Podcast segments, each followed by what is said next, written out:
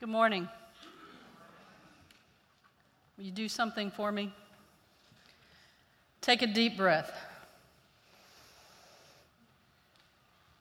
Let it out. Take another deep breath. Let it out. Thank you. I needed that. First of all, let me say that for those that know me well, you're probably shaking your head in disbelief. I've got a friend over there that every time she sees me, she says, Who'da thunk? Who'da thunk? Up until a few years ago, I would never have been able to stand in front of such a large group, or any group for that matter. I have been so painfully shy my whole life that I could barely make eye contact with anyone, much less talk. But today I stand here with my heart overflowing with gratitude. And I want to say, see what happens when you say yes to God?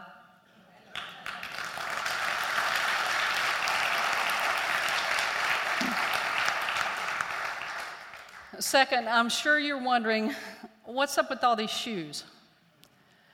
Well, Kristen, Reverend Kristen, started this red shoe preacher thing, and uh, Cassandra, or, oh, she left. Cassandra followed suit. So when I was asked to deliver the message today, the first thing I said was, I don't have any red shoes. All right, I'll be honest, that was not the first thing that I said. but the staff and some of my other colleagues um, stepped in and they, they gave me some choices.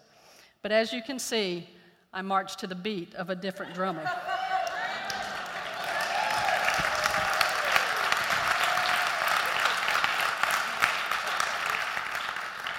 Will you pray with me? God, the message has been in me all along. If it is meant for just one person here today, please let them have eyes to see and ears to hear you. Breathe life into my words, most gracious Spirit, and let them be pleasing to you. Give me peace of mind, heart, and soul as I speak to your people. Amen. Now let's take a look at the first scripture reading for today. Jeremiah has sent a letter to the Israelites who had been taken from their home in Jerusalem to live in exile in Babylon. Unlike the false prophets who were saying the exile stay would be brief, Jeremiah urged the people to heed God's message build houses and live in them, plant gardens and eat what they produce, get married, have children, have grandchildren, raise them in Babylon. For by taking care of Babylon and its people, you will be taking care of yourself. How absurd!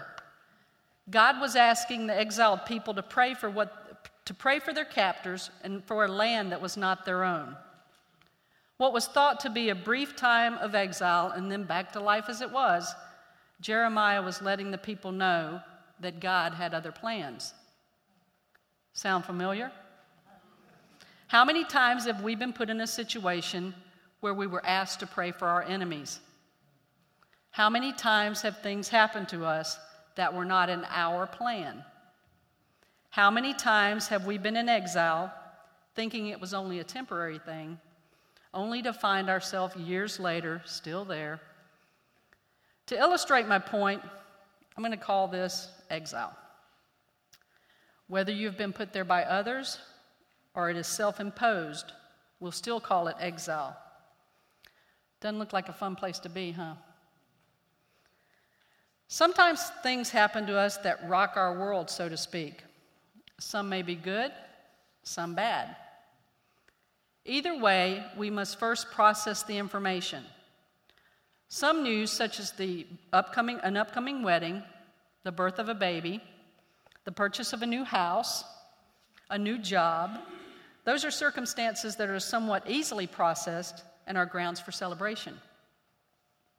Others, such as the death of a loved one, the loss of a relationship, the loss of a home or a job are much harder to process. The happy times are times of our lives when we look forward to them with anticipation and with a sense of merriment.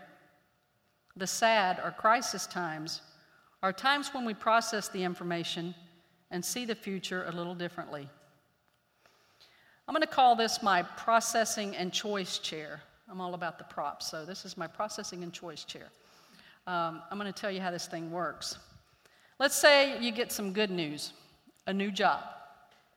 You sit in the chair, process the information you've received, and then set out to plan the new phase or chapter of your life.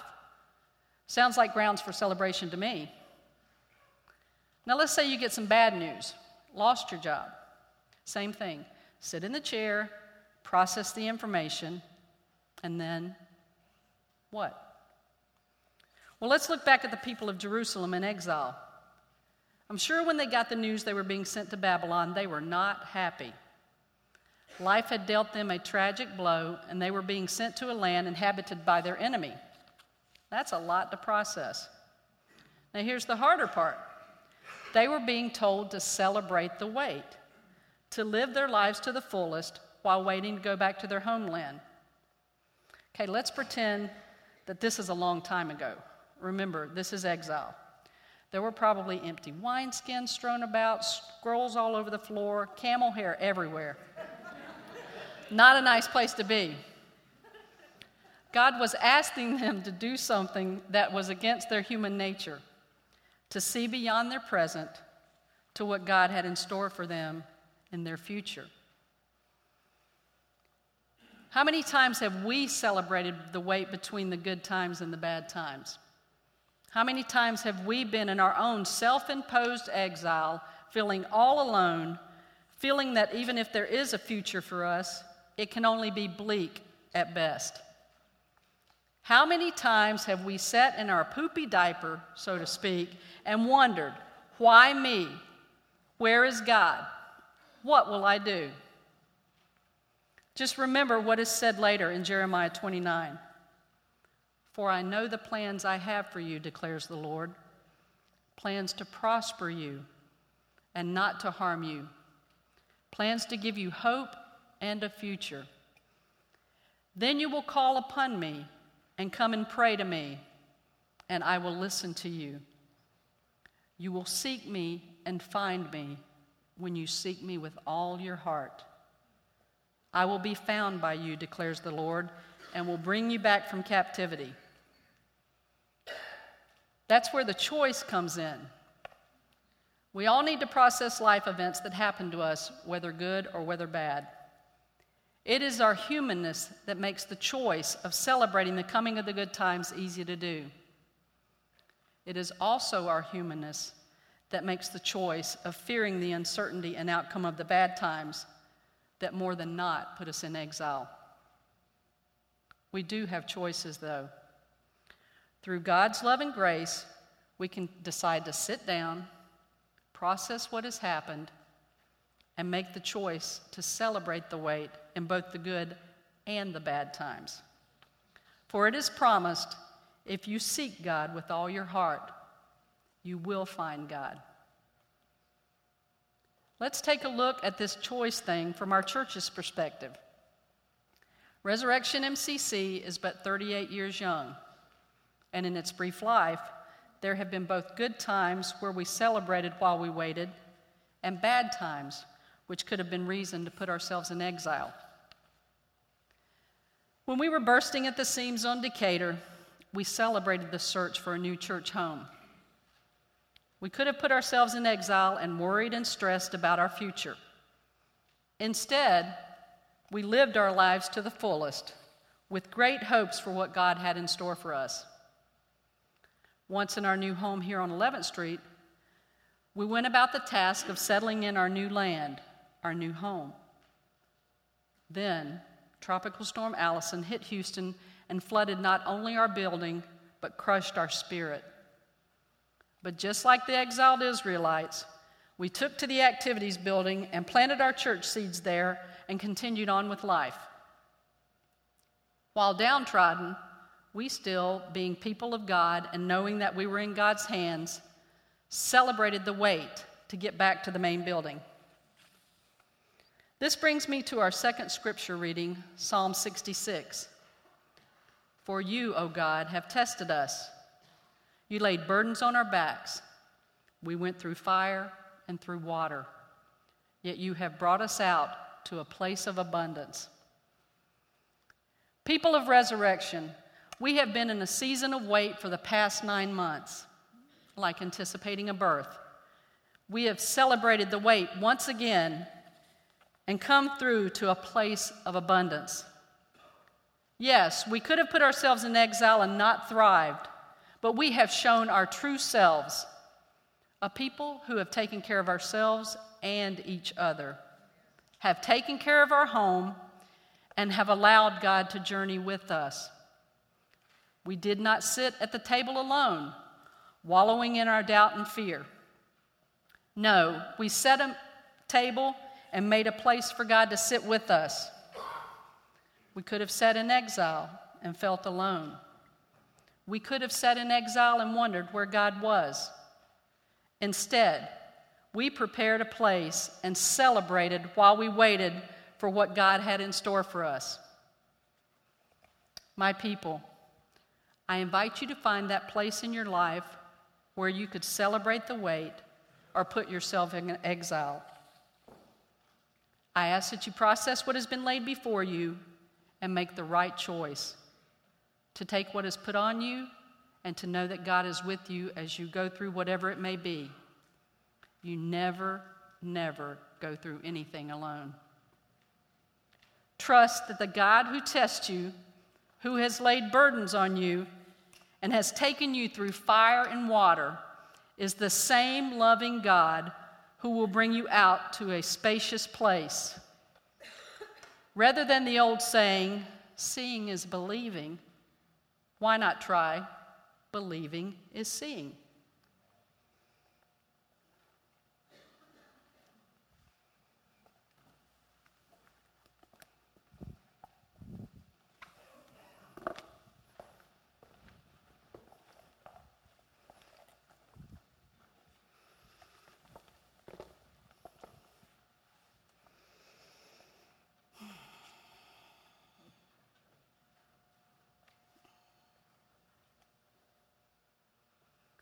We have placed these shoes that have been worn by your faithful servants during this time of wait around the place where a new chapter will begin. Let us pray for those in our past and those in our present who helped make a way for us all. Let us thank God who has brought us thus far and praise God for the love and the grace that has been shown to each and every one of us. And let me close with a reading from one of my daily devotionals, A Cherokee Feast of Days by Joyce Hifler. Like attracts like.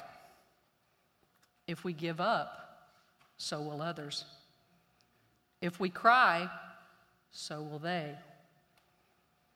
But if we decide this is a new beginning, others will take courage we influence other people.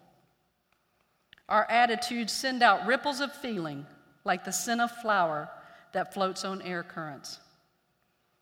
What we think and say sets the stage for what is to happen. We can change our minds, our words, our attitudes, and we stop crying. We act like our prayers are already answered and take steps to show we believe it.